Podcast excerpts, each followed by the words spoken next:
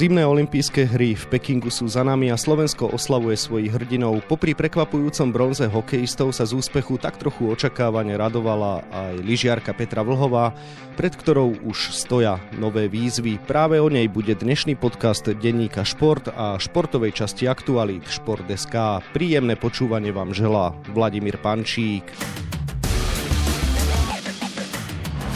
Petra Vlhová potvrdila, že je slalomová kráľovná tejto zimy. Práve v najtočivejšej disciplíne dominuje v tejto sezóne svetového pohára, no a v nej získala zlato takisto na pekinských hrách. Nielen o tom budem hovoriť s bývalou lyžiarskou reprezentantkou a dnes televíznou expertkou Janou Volnerovou. Želám pekný deň. Pekný deň. Janka, pred začiatkom zimných olympijských hier ste verili, že Petre to môže tak povediať trikrát cinknúť. Napokon získala jediný cenníkov, ale zase ten najdrahší. Tak ste spokojná s tým, čo sa našej reprezentantke podarilo? Spokojná a veľmi hrdá som na Petru, pretože áno, má len jednu tú medailu, ale najvzácnejšiu zlatú. A s tým, že Petre vôbec nesedeli podmienky, ktoré v Pekingu boli, tak klobúk dole, že vôbec sa s tým takto vysporiadala, alebo pokazila obrovský slalom, kde už som čakala, že bude mať aspoň jednu z medailí. A po pokazenom prvom kole sa dokázala mentálne schopiť tak, že vlastne ukázala fantastické druhé kolo a vyhrala zlato. Ukázala, že je jednak slalomová špička, ale že aj hlavou a mentálne je niekde inde ako tie ostatné pretekárky, ktoré síce išli dobre prvé kolo, ale ten tlak už v druhom kole predsa len neustáli a nedokázali sa vyrovnať jazdou Petre Vlhovej a hovorím klobúk dole pred Petrou, že to takto zvládla a vybojovala zlato. Čo pre kariéru Petry Vlhovej teda znamená olimpijský triumf v slalome? Je to posledná meta športovca, ktorú vlastne si mohla vytýčiť, aj sama to povedá, to je jediné, čo je chyba. Už má malý globus, veľký kryštálový globus, má medaily z majstrovstiev sveta v jazdovom lyžovaní a teraz už vlastne aj tú najcenejšie, tú olimpijskú medailu takže má kompletnú zbierku a je to také zadosť učinenie každého športovca a sen, ktorý vlastne si splnila. Už ste spomenuli, že Petra v prvom kole nepodala taký výkon, aký sama očakávala, v druhom však bola excelentná a bolo teda z toho víťazstvo. Spomenuli ste aj tú mentálnu výzretosť. Čo za ňou treba hľadať? Iba vek? vôbec, pretože vidíme pretekárov, športovcov, ktorí sú vekovo vyspelí, ale mentálne a, psychicky nie sú na tom až tak, ako to vidíme u Petri a Petra. Tým, že ja ju vlastne poznám od žiackej kategórie, brávali sme ju ešte na tréning, keď bola malá, malé dievča, tak vlastne vidím tú zmenu, ktorou Petra prešla a sú to roky práce, ale nie len jej, ale či už je to jej rodiny, jej týmu. Vieme, že pracovala s mentálnou koučkou a toto je za tým tá tvrdá práca, pretože nie len fyzický tréning a naskakanie brán je potrebné na to, aby pretekár bol takýto hotový, ako ho dnes vidíme v podaní Petri Vlhovej, ale práve aj tá mentálna príprava, na ktorej zapracovala. A pre mňa sa Petra z športovca stala športovým idolom a vzorom pre mladšie generácie, ale nielen v lyžovaní, ale v iných športoch, pretože takto by to malo byť a takto by športovec eh, mal sa k svojej kariére postaviť a urobiť niečo iné a stať sa takýmto vzorom. Petra spomínala, že v prestávke medzi kolami jej mimoriadne pomohli členovia jej týmu, ktorí ju neustále povzbudzovali a zdôrazňovali jej, že je najlepšia. Bolo práve toto dôvod, že sa obrazne povedané spametala? Určite aj e, ten tým pomohol. Veľmi sympatické bolo, ako povedal, že vlastne tréner Mauro Pini si e, našiel, čo jej chce povedať, e, preložil si to do Slovenčiny a tak jej to aj podal. Čiže vlastne od začiatku sezóny vidíme, že Petra je spokojná so zmenou. Mauro Pini im veľmi pekne zasadol ako skladačka do pucly do ich týmu. Cítia sa tam všetci dobre a to, že sú tak v takej pohode a že tak ju podržali všetci, je výsledkom, že má tú zlatú medailu nakoniec. To znamená, je to hlavne tímová práca, nielen jej samotnej. Pretože keby ju ten tým nepodržal, tak aj keby sa neviem, ako sama namotivovala, tak možno, že by sa jej to nepodarilo. Myslíte si, že s bývalým koučom Liviom Magonim by tento úspech nedosiahla a že sa teda oplatilo staviť na výmenu trénera? To je také, keby bolo keby. Ako je to veľká otázka. Petra je ukázala už minulú sezónu, že je veľká pretekárka, je odhodlaná, keď si niečo zaumieni, tak robí preto všetko. Takže možno, že aj keby zostal Livio Magoni v týme tak by sa jej podarilo získať tú zlatú medailu. Možno, že by to nebolo s takou pohodou, ale práve by to bolo pod tlakom. Veľa keby je tam, ale ja som rada, že sa jej to podarilo, že to, že zvolila zmenu trénera pred sezónou, nebolo zlé pre ňu, ale práve naopak, že to sa cíti dobre, pohodovo a že s týmto dochádzajú výsledky také, ako dochádzajú a dúfam, že sa jej tak bude dariť aj ďalej. Jedna vec je pohoda, ktorá prišla s Maurom Pinim, druhá jeho trénerské schopnosti. Badáte už aj nejaké tie väčšie zmeny na Petrinom lyžovaní pod vedením Švajčiara? Ani veľmi nie. Priznám sa, že už sme o tom rozprávali niekoľkokrát. Petra je veľmi dobrá lyžiarka. Tá technika, ktorú má vycibrenú, ktorú vlastne Livio Magoni jej vycibril, tak e, je takmer dokonalá. Aj sám tréner Mauropiny povedal, že iba na detailoch tam idú pracovať. Sú to skôr také, že stopové detaily a niekde možno, že nájazdy, zmeny, zmeny výjazdov a takéto veci. Ale nie je to veľmi bádateľné, pretože vždy, keď je nejaký problém, Petra sa vráti naspäť k tomu svojmu starému štýlu. Petra po úspechu v slalome vynechala Super G a rozhodla sa neštartovať ani v kombinácii. Okrem iného to odôvodnila nielen fyzickou, ale aj psychickou vyčerpanosťou. Naozaj bol ten tlak na ňu až taký veľký? Určite bol veľký tlak, pretože si to nevieme predstaviť. V podstate bola jediná, na ktorú sa dával tlak, aby doniesla nejakú tú medailu z olympijských hier v Pekingu. Potom teda sa to podarilo, chvála Bohu, aj hokejistom, takže nezostala v tom sama. Ale áno, mentálne vyčerpanie viem si predstaviť, že určite mala veľké, pretože sústredila sa hlavne na to a dávala do toho všetky svoje šance, všetku svoju energiu a potom to vlastne tak opadlo a myslím si, že urobila dobrý ťah, že neštartovala v alpskej kombinácii, pretože ten zjazd bol veľmi náročný a aj s tým, ako hovoria, že sa je fyzicky a mentálne vyčerpaná, aby mohlo prísť aj nejaké zranenie a musia pozerať aj na koniec sezóny. Pritom v kombinácii ale bola jedna z favoritiek na prvenstvo, nie? Bola jedna z favoritiek, druhou bola Mikaela Šifrinová a vidíme, ako to dopadlo, takže skutočne v tom lyžovaní sa môže stať hocičo a práve na vrcholových podujatiach môžu outsideri prekvapiť, pretože tí lídry, tí favoriti sú pod nejakým tým tlakom, očakáva sa od nich a môže to ovplyvniť ich výsledok. Spomenuli ste Mikaelu, tak poďme k nej.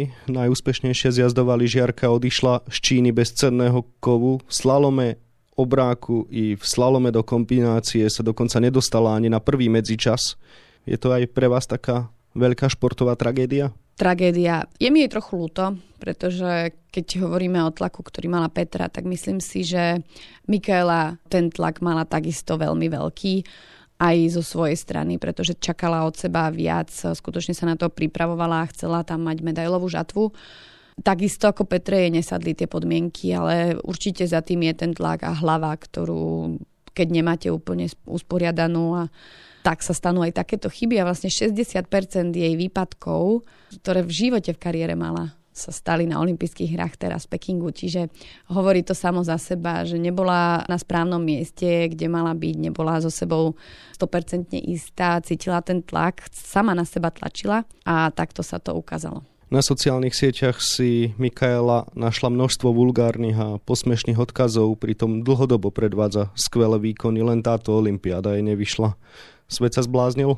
Svet sa zbláznil. Sociálne siete sa zbláznili a my vieme, že fanúšikovia vedia byť e, super, keď sa darí a práve veľmi zlý, keď sa nedarí. Takže áno, postrhla som aj ja tieto vulgarizmy, ktoré vlastne na jej e, adresu boli napísané a veľmi dobre o tom hovorí. Ona teda je veľmi aktívna na sociálnych sieťach a treba o tom rozprávať, pretože to sa nepatrí. Ako, je to športovec, je to legenda v podstate. Jej od malá má veľmi dobré výsledky a trápi sa, odkedy zomrel otec, mala zlú sezónu dostáva sa naspäť do toho a, a už není taká špička, aká bola niekedy a aj s tým už má problémy, pretože bola zvyknutá vyhrávať a plus do toho, že ju ani fanúšikovia nepodržia, je to smutné a mali by sme sa všetci nad sebou zamyslieť, ako aj na tých sociálnych sieťach asi vystupujeme, pretože toľko zlostí, ktoré dnes tam sa ukazuje, či už je to voči politikom, ale hlavne aj športovcom, tak ja úprimne som z toho veľmi smutná.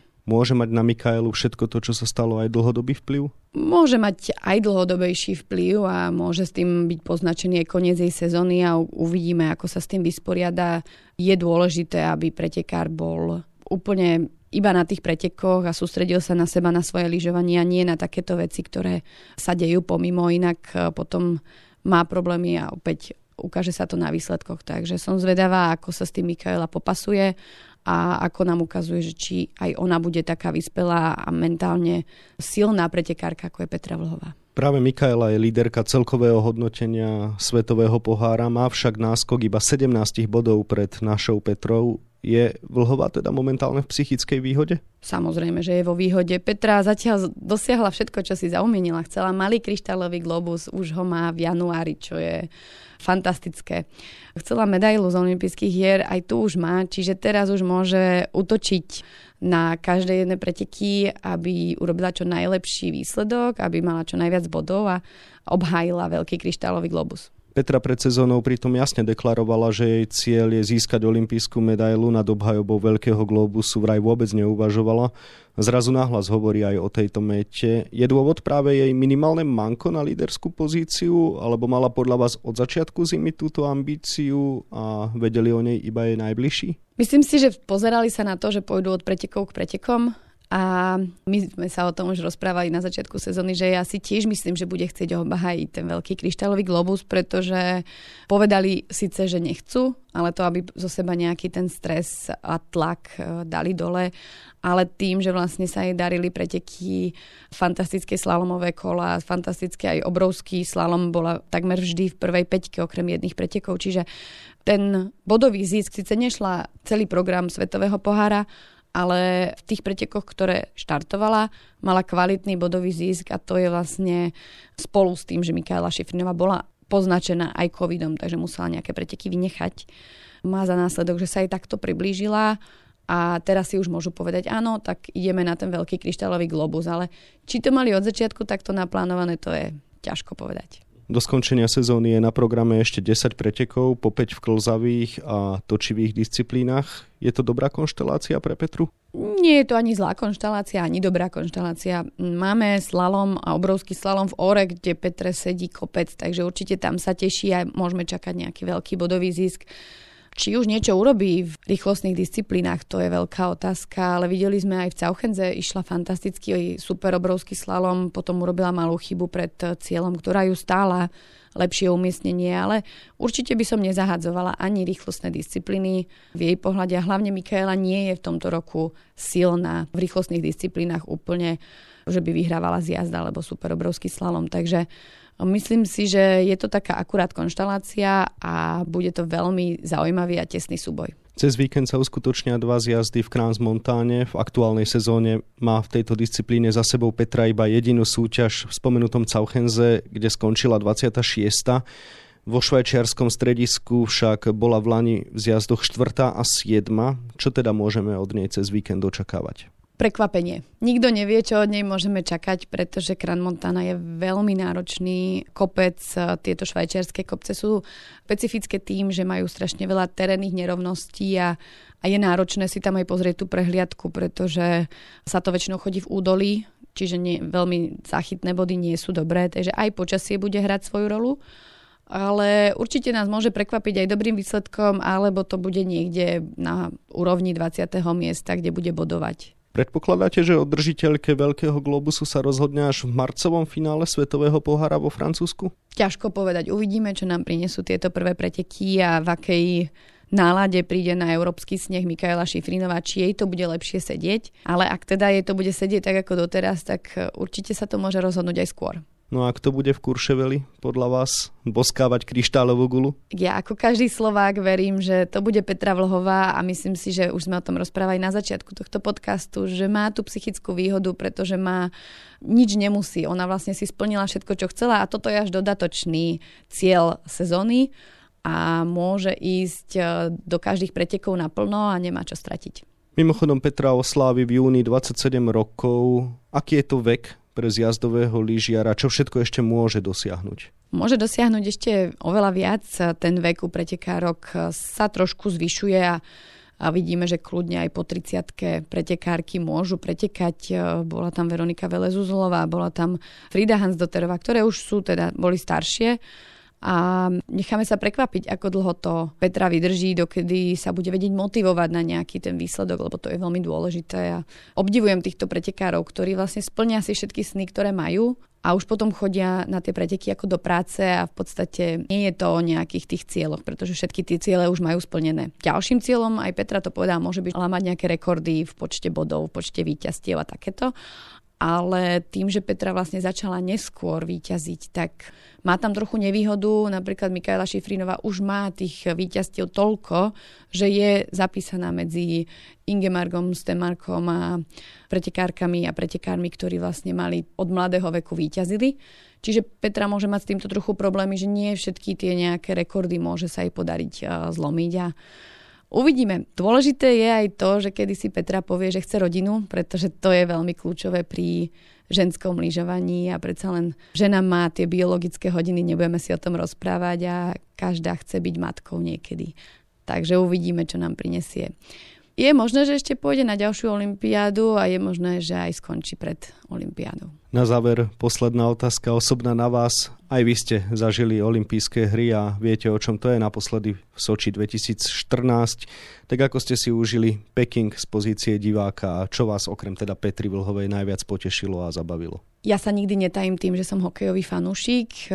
Snažím sa byť taká, že či sa darí, či sa nedarí, tak fandím. Tak to ma dosť potešilo, že sme donesli bronz, lebo to je fantastický výsledok práve vo Vancouveri ja som bola na zápase s Kanadou, kedy sme v semifinále prehrali tiež a potom sa chlapci bohužiaľ opustili a nezískali ten bronz vo Vancouveri. Takže som im držala palce, aby to práve teraz sa otočilo. To sa podarilo, to bolo fantasticky. Sledovala som samozrejme aj biatlon a to je asi tak všetko, priznám sa, pretože inak mi to rodičovské povinnosti moc nedovolili. Hlavne teda som vždy tie druhé kola mohla sledovať e, ráno. Ja ako matka si cením každý svoj spánok, takže som nevstávala na to, aby som pozerala o tretej v noci prvé kolo. Vždycky som si to pozerala zo záznamu ráno. Toľko bývalá lyžiarská reprezentantka a dnes televízna expertka Jana Volnerová, ktorej ďakujem za rozhovor a želám ešte pekný deň. Ďakujem, pekný deň. Výkony a výsledky Petri Vlhovej v seriáli Svetového pohára budeme naďalej mapovať na webe Športdeska a takisto v denníku Šport. V jeho dnešnom vydaní nájdete aj tieto témy. Na rozdiel od lyžovania mužský biatlon na zimných olympijských hrách v Pekingu prepadol. Žiaľ, nie je to ani prekvapenie. Prečo naši muži prestali v tomto atraktívnom športe dosahovať úspechy a ako vyzerá slovenská budúcnosť biatlone? Futbalová liga má cez víkend na programe veľký šláger, Slovan Bratislava hostí Trnavský Spartak, kapacita štadióna sa môže naplniť z polovice. Aké očakávania pred svojim prvým veľkým slovenským derby majú domáci Šaponič a hostujúci Azevedo? Dnes sa v Senci uskutoční volebná konferencia Slovenského futbalového zväzu. Na pozíciu prezidenta kandiduje Jan Kováčik, ktorý túto funkciu zastáva od roku 2010. Aké osoby sa uchádzajú o členstvo vo výkonnom výbore? No a na 28 stranách je toho samozrejme oveľa viac. Scenár dnešného podcastu sme naplnili a zostáva nám sa už iba rozlúčiť. Ešte pekný deň vám od mikrofónu želá Vladimír Pančík.